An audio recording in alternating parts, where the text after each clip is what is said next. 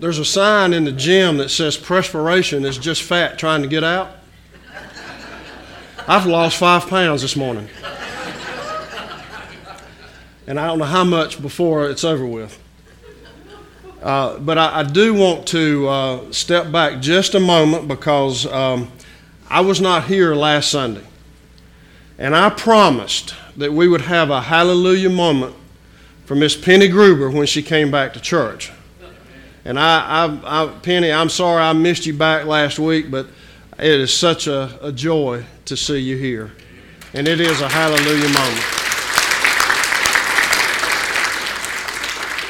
Before I left to go out of town, I had a visit with Penny, and I walked in, and she was smiling. She said, "I'm going home tomorrow."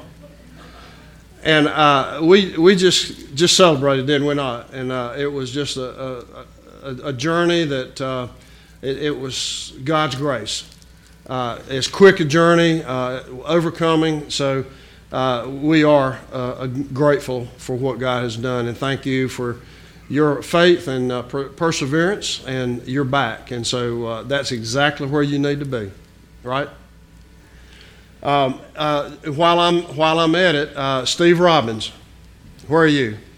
Okay, you know Steve's been going through a battle also, and he's now officially in surveillance mode and uh, through chemo, and uh, it's been a journey too, has it not, Steve? And what a great testimony of uh, perseverance and God's grace uh, on you, and and uh, what uh, testimony that you have, and we just look forward to continued in, in, surveillance and getting beyond this. So we're grateful for that, and also Miss Mary Bishop here today, and she's been on a journey herself and uh, she's uh, beginning the next part of that this week in uh, radiation. But she's had chemo and surgery, and uh, beautiful as ever, looking strong, and again, God's grace, and we're thankful for that. Uh, grace is a big word, and uh, thanks to the choir for that beautiful song. Um, I want to talk about grace today, and I, I feel so inadequate to be standing here to start with. But I um, started um, several months ago. We had a, a, part of our men's discipleship group. We were uh, looking for a book uh, to study. Well, we picked this book by Dietrich Bonhoeffer, and it was called The Cost of Discipleship. I don't know if many of you or any of you are familiar with it, but it is a powerful book. I don't know if you even know much about Dietrich Bonhoeffer, but let me just share with you just a little bit. He was born in 1906. He was born to a fairly affluent family in, in Germany, and I think it was Breslau. And uh, he was a brilliant man. He, he earned his first doctorate before he was 20. He was a master pianist, and in his uh, chosen career of uh, psychiatry, uh, he had the call of the Lord upon his heart and he became passionate about that. So passionate that in, he was in his early adult years. This was when, after World War I, uh, the power, uh, the, the, uh, Hitler was trying to, to get power, and socialism was turning to Nazism, and uh, the uh, church was being persecuted. And he was in America at that time, and he left to go to Germany because he said, I want the church to stand against Nazism. And he left to go to stand up against Hitler. Now think about that. Uh, almost a modern day Paul. Um, he literally stood up and talked out about the Nazism and socialism and, and how the church needed to stand firm in Jesus Christ. And he was put in prison uh, some friends uh, got him out, and he left to go to Britain and uh, stayed there momentarily. But he said, You know, I need to be in Germany. That's my land, that's the people that I love, and the church is being desecrated because of Nazism. And he went back. And so he was imprisoned again. And he was moved from prison to concentration camp to prison to concentration camp. He wrote this book, The Cost of Discipleship, while he was in prison. It's a powerful book. In fact, in, in his writings, uh, he had befriended the, uh, the Third Reich soldiers who would take manuscripts and smuggle them out for him. Uh, he made such an impact while he was in prison that they would allow him to go talk to those in need who were hurting or dying, that he could go and minister to prisoners. Um, he was finally accused, his brother and uh, sister in law were part of the, um, I don't know what I'd call it, the, the uh, organization that wanted to assassinate Hitler. And uh, he was, uh, again, put into a concentration camp because they thought he was associated with that movement. Although he did not know, they said, Well, you knew about it, you had to know about it, so we're going to treat you like you did. He was hanged about three weeks before Berlin was liberated in 1945.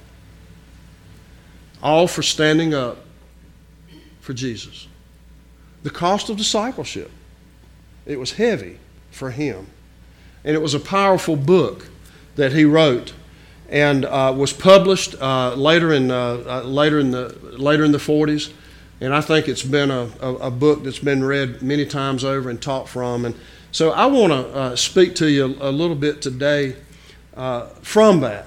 Because as he gets into the cost of discipleship, he starts out with grace and talking about grace. And what resonated with me through, through all of this was the fact that he talks about cheap grace and costly grace. Never thought about it like that. What's cheap grace?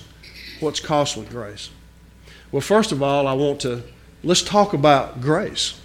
Uh, the choir so eloquently sung, in that song it talks about grace, unending grace. Well, I think that um, Grace came as a result of two of, two of God's greatest acts of mercy. The first act of mercy was when Jesus gave up everything to come to become flesh. It was part of a process. The second act of mercy was when Jesus gave his all again for us on the cross. We were redeemed because of his blood. And that turned into become God's greatest act of grace. Not just grace, but what did we just sing about? What kind of grace? Amazing grace. Amazing grace. Can we comprehend it? What is grace?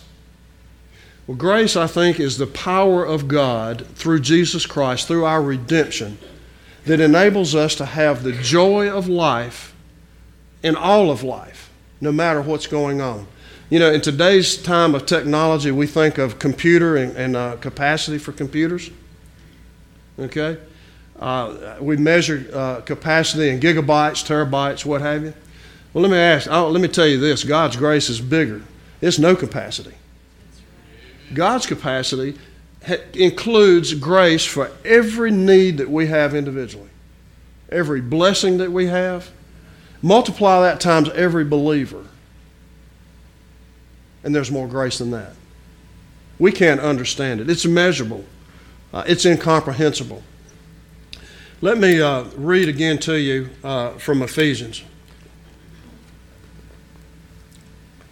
Beginning in verse 7 In him we have redemption through his blood, the forgiveness of sins, in accordance with the riches of God's grace that is true wealth, immeasurable, riches of God's grace, that He lavished on us with all wisdom and understanding. Lavished. Don't we all want to be lavished with things? What better to be lavished with than the grace of God? But not only lavished with grace, but with wisdom and understanding, to know Him, to know what grace is uh, when uh, Paul was writing uh, in Romans and talking about grace. Uh, the concept was that as sin increased, so did grace. So why don't we just sin all we want? But Paul says, no. In chapter 6, it says, What shall we say then? Shall we go on sinning so that grace may be increased? By no means, emphatically, by no means. No. It says, We died to sin. How can we live in it any longer? So you say grace is bigger than sin, but it's the wisdom and, and knowledge that we get, the understanding of grace, that should drive us to be different, to live apart from that sin. So even though um, uh, beginning the, the beginning of grace, I think, is the redemption of our sins, our, the forgiveness of our sins. But how do we get to this joy that He wants? And, and so um, later in, uh, in Ephesians, it talks about um, what we have. It says, Having believed, you were marked in Him with a seal, the promised Holy Spirit, who is a deposit guaranteeing our inheritance not only with the redemption, Jesus left us with the Holy Spirit as a deposit, as a guarantee. In other words, from the time that we believe until we're called home again, He's given this resource of, of grace, great grace, amazing grace, to call upon Him, to use that to experience the joy in life. All the blessings that we have, uh, all of the uh, needs that we have, the obstacles that we have to overcome. Uh, one of my favorite songs is "Oh Glorious Day," and it's a good old hymn, and it's a good, uh, great hymn uh, uh, uh today with contemporary music. But I, I, love the chorus, and, I, and it, it just says it all. Living, He loved me; dying, He saved me. Buried, He carried my sins far away. Rising, He justified me freely forever. One day he's coming, oh glorious day. That, that song, that phrase is the gospel. But we're justified. In other words, no matter what we've done, we've been forgiven, and we can stand before God as if we had never sinned. That's amazing grace. But it's better than that. Uh, just a couple of weeks ago, a little over a week or so ago, uh, I was introduced to another song, and it's called Glorious Day and it's sung. It was. It's, it's been performed by a group called Passion. And here's a here's a, a line in that song. It says, "It was my tomb till I met you. You called my name, and I came running out of the grave." Think about that. It was my tomb. It was our tomb till we met Jesus. Again, amazing grace. So, what is grace? I, I, I want to just talk a little bit about it uh, from the standpoint of uh, where, uh, how we use grace, what, what access that we have, and, and our blessings are immeasurable. I mean, we can look at our families, uh, the, the blessings of God's provision. Uh, we look at our friends, our church, uh, the opportunity to provide for our families. I mean, we are truly blessed when we look back on our life.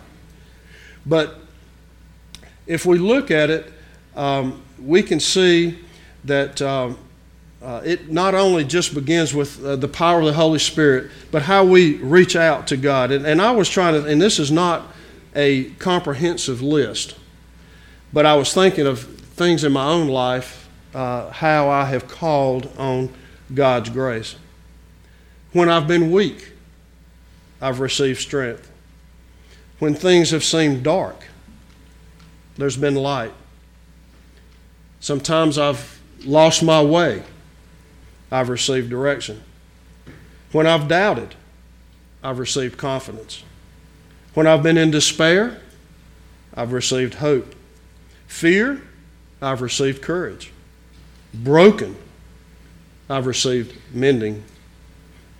Inadequate, I've been I've uh, received the ability.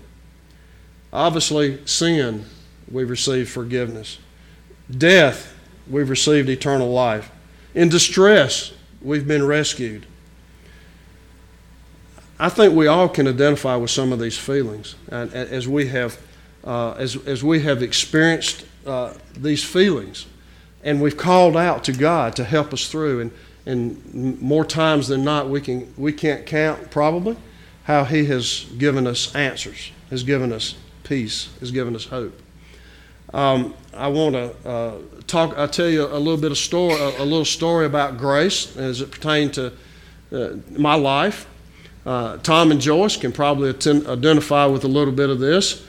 Um, uh, a few years ago, we went to Botswana, Africa, and um, I, I, felt a little bit inadequate. I had a, a, little bit of doubt, a little bit of fear about why I was going. It was not because we were going halfway around the world.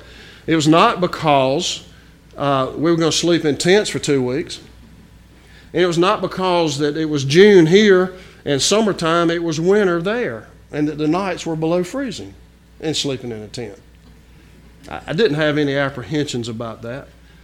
But this mission trip uh, was to be evangelical and uh, witnessing to the people. But there was also a little concern that was a big concern for me was Botswana is uh, one of the highest incidences of AIDS in the world. In, in, in some of the smaller villages, they dug a grave every day because someone was going to die the next day from AIDS. Here, and I didn't have an understanding of AIDS, but I was, how do you communicate with people with AIDS? Are we going to catch it? Is it transmittable? And, uh, and, and so those were the concerns that I had with evangelizing and, and how to deal with AIDS. But it was after a, a lot of prayer and uh, as, a, as a team that we went. Well, me how God works.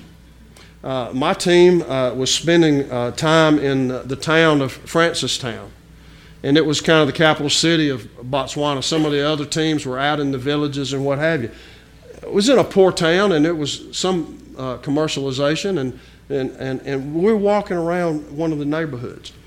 And um, uh, Marianne Palmer and uh, uh, Sarah Popham were walking with me.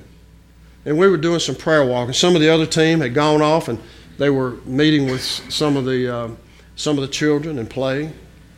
We saw two senior adult ladies come walking towards us. And we thought it was a great opportunity to uh, reach out and introduce ourselves and uh, share the gospel and invite them to the local church. But as they got to us, it was only one senior adult lady and her 21 year old daughter who looked older than her mother, suffering from AIDS. And uh, you know what the first response was? Just hug them overcame the doubt, the fear, just to love them. And we were able to invite them, uh, uh, share the gospel, invite them to church. And um, the um, that next Sunday, when we were in church there, they were there. I, I wished I could tell you I, I knew the rest of the story, but I don't. But the fact that God met me in my time of, of fear or, or inadequacy, how to deal with that. It was just love, hug. F- had no remorse. I didn't think about it, didn't think about it again. It was just natural. Just love them. And um, so uh, we went um, a little further around the corner, and uh, I, I, had gone a little bit ahead. The, the, the girls had talking to some children. And uh, I, I heard this voice coming from the front yard. And uh, this lady, this mother, said, uh, Are you with this missionary group that's in here? And I said, Yes, ma'am. And she said, Can you tell me about eternal life? Now, what do you say?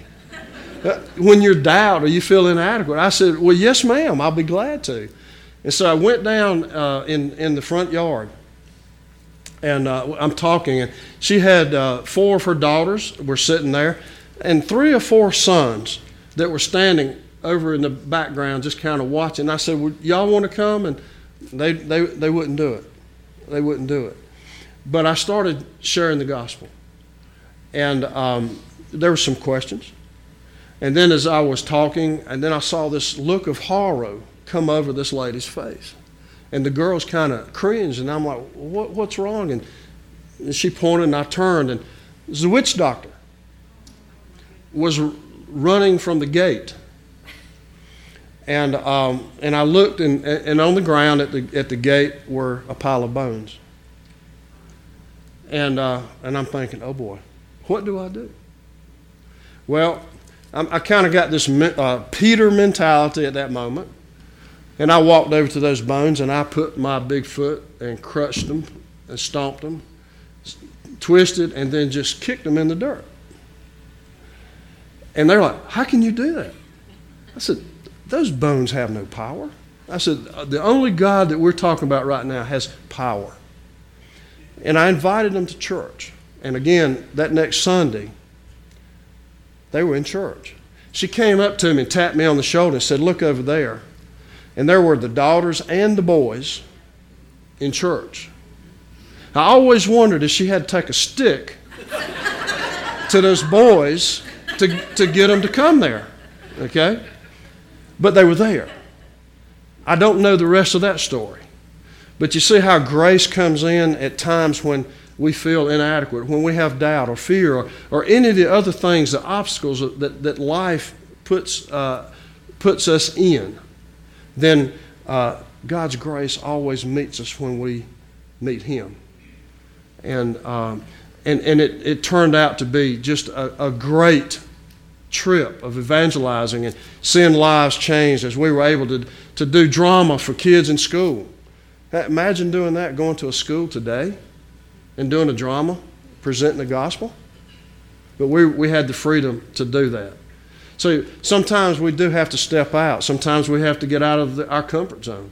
But God meets us in, in that time in that time of need.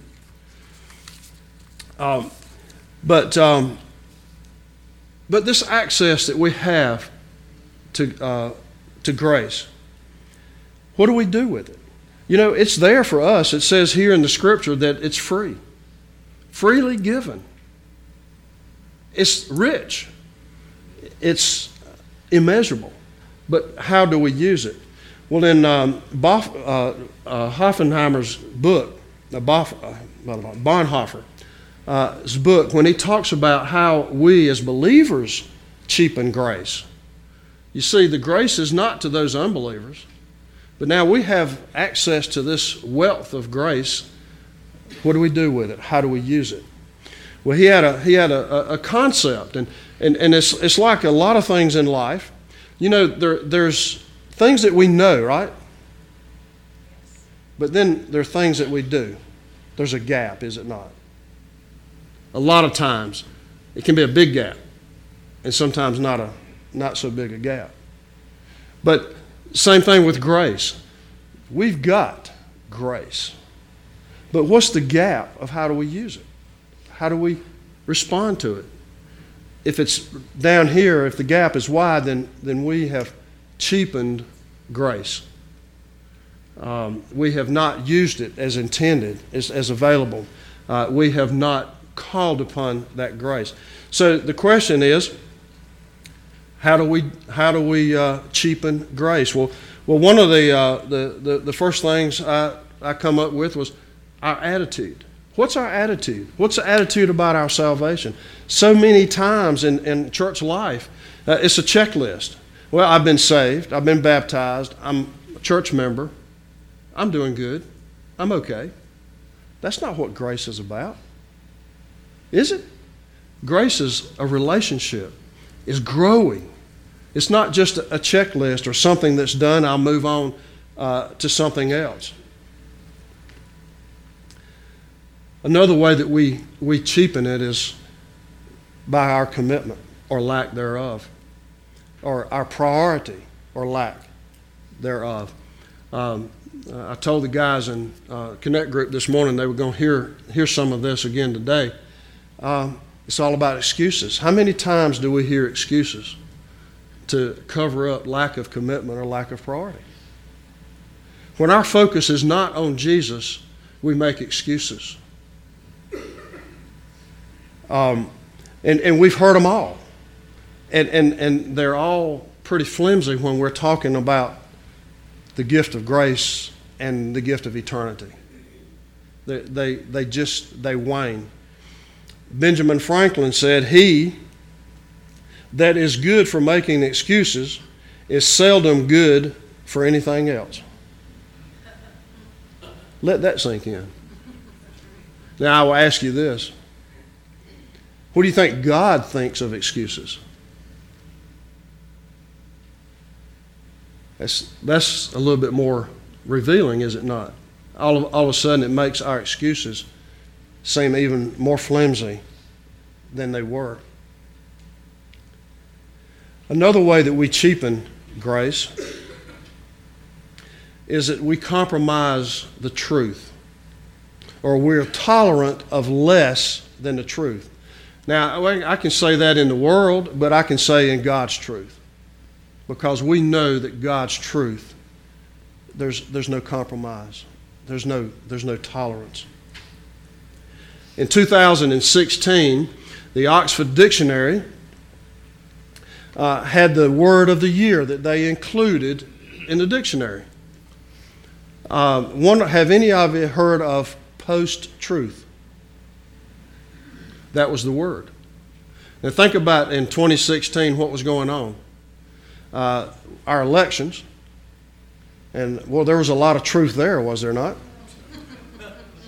Uh, the Brexit controversy in England uh, with uh, Great Britain wanting to withdraw from uh, the European Union, and, and there were everybody was accusing and saying this and that, and and, and on top of all of that was um, all the social concerns that were going on. Well, this was the word post truth. Let me read you the definition in that. Now, this is a, a really wordy, but it, it sounds like Oxford. Uh, and it sounds like it's trying to cover something up, too. All right. Post truth. Relating to or denoting circumstances in which objective facts are less influential in sharing public opinions, I'm sorry, in shaping public opinions than appeals to emotion and personal belief. Okay? Now, redneck translation. Feelings overrule truth. Now, do we see that in life today? We can't find the truth anymore, can we? But are Christians any better than that? Look at our churches. Why are our churches dying? In so many instances, closing the doors. Why is the church having less of a, witness impact in life? It's because we have compromised the truth. Look at the things that we have to consider now in church membership and things to, to cover, to protect the truth of God's Word, to legally protect ourselves. We, we don't know what the truth is except by pursuing it and following Christ. And that means everything that, that, that I've talked about so far going against that. When we, we think about attitude, we think about commitment, uh, priority, uh, compromising, or tolerance. See, these are all societal words and they're cultural words, but they relate to the church also. Uh, we can look over most everyone in here, we can go back 50 years ago and see how life has changed, how we have compromised the truth. We can look at abortion. Uh, we look uh, uh at the uh, uh, sexual promiscuity and the tolerance that, that we have there. we, can, we can look at the addictions, same sex marriages, attitude toward all the social concern. The same things that were going on two years ago that made uh, the, the word post truth real. It's been going on for a long time, but it's happening in church life also. In 1 John 2:15, it says, "If anyone loves the world, love for the Father is not in them." Wow. Do we see love of the world today in Christian life? Yes. But the Bible is truth and it's very explicit. If anyone lives loves the world, love for the Father is not in him. James 4 4, it says, Therefore, anyone who chooses to be a friend of the world becomes an enemy of God. Pretty straightforward. That's the truth. See, that's the truth that we're getting away from, that we're, God has called us to. Uh, he's using us to, to be His disciples. But if we're falling short, look at the witness that we're giving to the world that we're just like the world. So if we're just like the world, why does the world want any part of it? Cheap grace. So, what's costly grace? Well, costly grace is, as I said earlier, is the opposite of all of that. Um, really, it's simple follow. Follow Jesus. Uh, we need to uh, seek Jesus in a relationship. We need to make him a priority. We need to seek the truth, not post truth, but the truth. We need obedience. Um, to me, uh, uh the, the perfect example of following is the example of Peter. And we all know Peter. And we know that on the, the, the, the, the first confrontation that, that he, when he met Jesus, they were fishing. And Jesus uh, walked by and he says, Drop your nets, follow me, and I'll make you fishers of men. What did Peter do? He followed. Did he have a relationship with Jesus? No. I, I, there's no, nothing in the Bible that says he knew anything or much about Jesus. But I don't know. There's just something about Jesus you follow. He was obedient. He didn't have faith immediately. He had to work on that faith, did he not? But he followed. And, and, and it was that simple step of being obedient and following. And so that was in uh, Matthew 4 19. It talks about follow me and I will make you fishers of men. Well, then we, we go on a little further and um, uh, we, we, we have another situation with, uh, with Peter. And um, uh, they're going along, and um,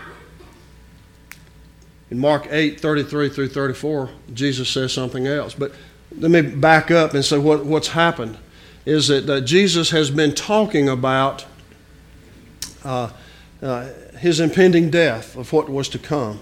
Well, Peter didn't want to have any part of that. And he tried to talk Jesus out of it. And so what happened? Jesus rebuked Peter. Peter hadn't learned, had he? But he was following Jesus. And Jesus says, If anyone would come after me, he must deny himself, take up his cross, and follow me. Now, that was just a, a little different lesson for Peter in that, that what happens? Deny self to follow. And then the next step is take up your cross. What, what does taking up our cross mean? Well, it really means that we are identifying with the death of the old life and we're celebrating the new life that we have in Christ. We take that cross up, symbolizing the old is gone. And, and Peter's having to learn this. And wait a minute, this is, this is what that means. And, and, and so, so Jesus said, Follow me after that. But what do you have to do to follow? To become a disciple? Deny self, deny the world, don't live in the world. And then throw off the old life. You know, we're, we're told, uh, Paul tells us in uh, uh, other, other places that uh, we are a new creation. The old is gone, the old is forgotten. So deny self, take up your cross, and follow me.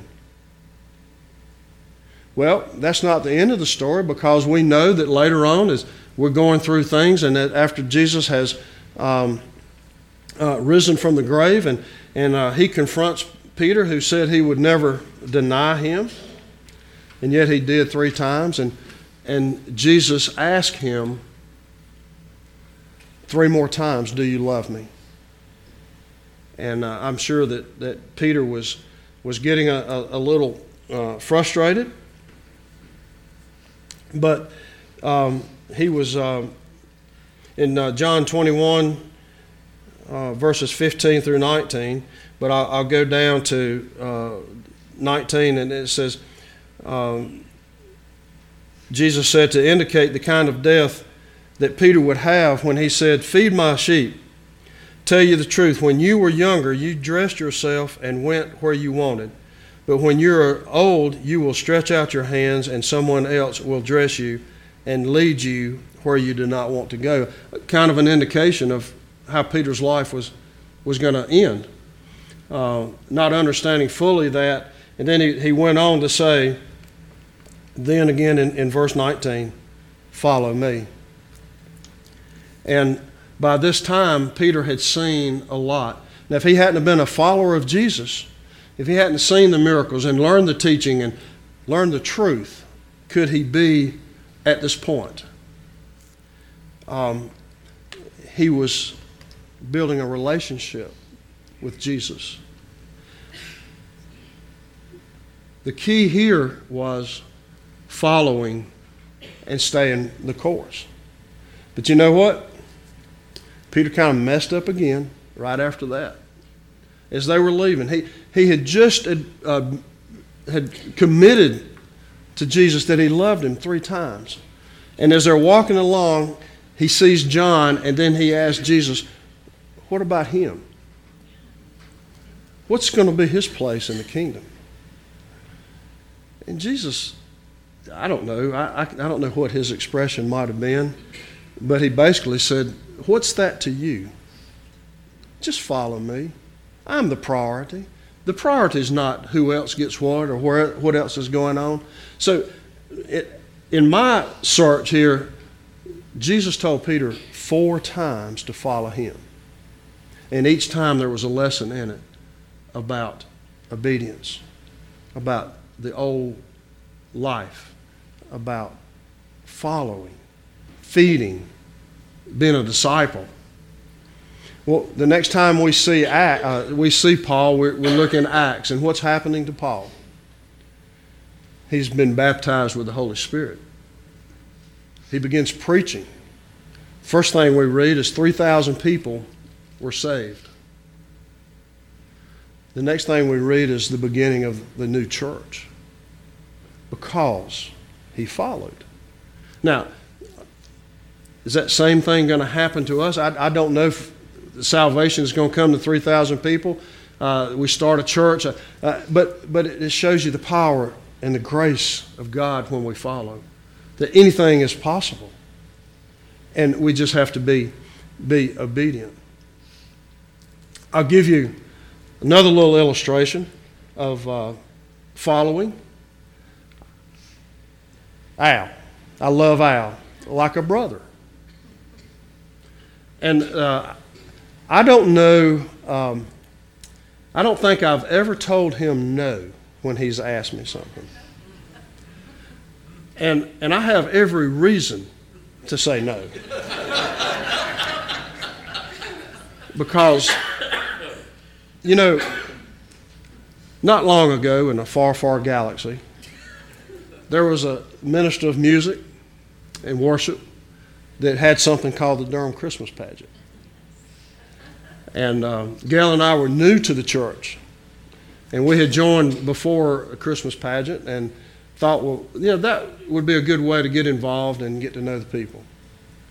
And one, I thought, well, maybe I'll get involved and, you know, work behind the scenes, move stuff, you know, whatever. Somebody said, well, he, he needs some stand ins, you know, on the scene or something like that. Uh, okay, well, whatever. Next thing I know, uh, Al says, You going to be a hobo? and there's lines. Well, wait a minute. I was told there were no lines. But we do, we go through the, the script. And then about a week before it, he says, Can we meet? I've got a little dance I want y'all to do. A dance? Wait a minute. Th- this thing is getting out of control. And it did. and it was not a dance, it was public humiliation. but we went through that. But you know, when we got through the process, okay, using the truth, some relevant story about life, and some humor, lives were changed. People recommitted lives.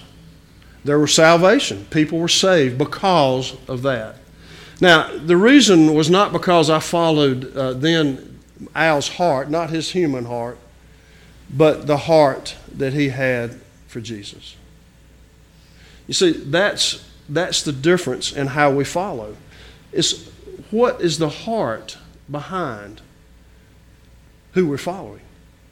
If we're seeking Jesus' heart, we can never go wrong.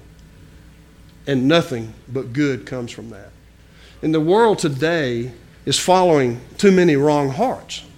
And that's the, that's the, the, bottom, the bottom line. And, um, and, and so every time I hear Al come by and he'll say, Hey, Rodney, good old buddy, good friend, good pal of mine. What do you think is my first response? oh no, here we go again. What's it going to be? But then I know because I know his heart and I do it because I know the good. I think about the music that we sing in worship. Uh, it's all for a purpose. But you know what it is? It's us interacting with God's Word. The songs that we sang this morning, I mean, they're God's Word. They've been inspired by God, put to music for us to enjoy, not to listen, and, and listening is good, but it's interaction with God's Word. And that's what following is interaction with God, with Jesus, in discipleship, in following, in costly grace. Because it costs something. We have to say no to the world to become a disciple. And then as we become disciples, as the production of Durham Christmas pageant, everybody that was part of that was a disciple. Because we're not after self, we're trying to make an impact on the lostness in the world. And so um, I'll, I'll close with this. Why is it costly grace? It's costly because it costs us our life. Now think about that. It costs us our life. But it's grace because it gives us true life. Our life, our old life, that's what it costs us to say no to the world. But costly, uh, it's grace because it gives us true life. And that's why it's such amazing grace. Because no matter how many times we stumble, and Peter did. But look what happened. Look how God used him because of his obedience, because of his faithfulness. And so I would ask uh, as, we, as we close today how big is your gap in grace? What do you know? And what do we do? Are we growing in grace and dependence and fellowship of Jesus Christ? Or do we let the excuses come in and, and, and we take a step back or a couple steps back? But I, I think it's a, a great illustration to measure because we know exactly what we need to be doing. How do we do it? Or if we do it, do we stay with it? So um, it, it, it is costly grace, but it's worthy. It's worth it because it's amazing grace. And it's something to, to celebrate. And it's beyond redemption. It's joy. Joy in life. Joy in, uh, in uh, being a part of God's kingdom now and helping to lead others into that kingdom. So, uh, as we close, and as Al comes to, to lead us, I would just uh, challenge you to uh, remember the riches of God's grace. Uh, not that they've just there, but they've been lavished on us. But not just there, but lavished with what? Understanding and wisdom. So we know what's there and we know what we should do. So uh, let me close this with a word of prayer. Father, we thank you for, for this day and uh, thank you for this time together. Father, we know that uh, amazing grace is so powerful, and it's right at our hands, uh, right at our hearts, Lord, to, to capture. And so, Father, I would uh, pray that uh, as, as believers, as our church, as, as the church, uh, your church, Lord, that we would uh, close the gap between what we know and what we do. That, Father, that what we do would bring glory and honor to you. And, Father, we can only do that through the costly grace that you've given us. And, Lord, it cost you, but, Lord, you said that we were worth more than Jesus coming to be flesh or Jesus giving his life because you deemed us more precious. And Lord, help us not to take that lightly. That we walk with you, that we keep the gap close at hand. And uh, we thank you for this time and uh, go with us as, as we leave here in the week and the challenges that lie before us, Lord, that we reach out and uh, call upon your grace to help us, Lord, that we stand not alone and that we try to not be alone, that we depend and lean completely on you. For us in his name we pray. Amen.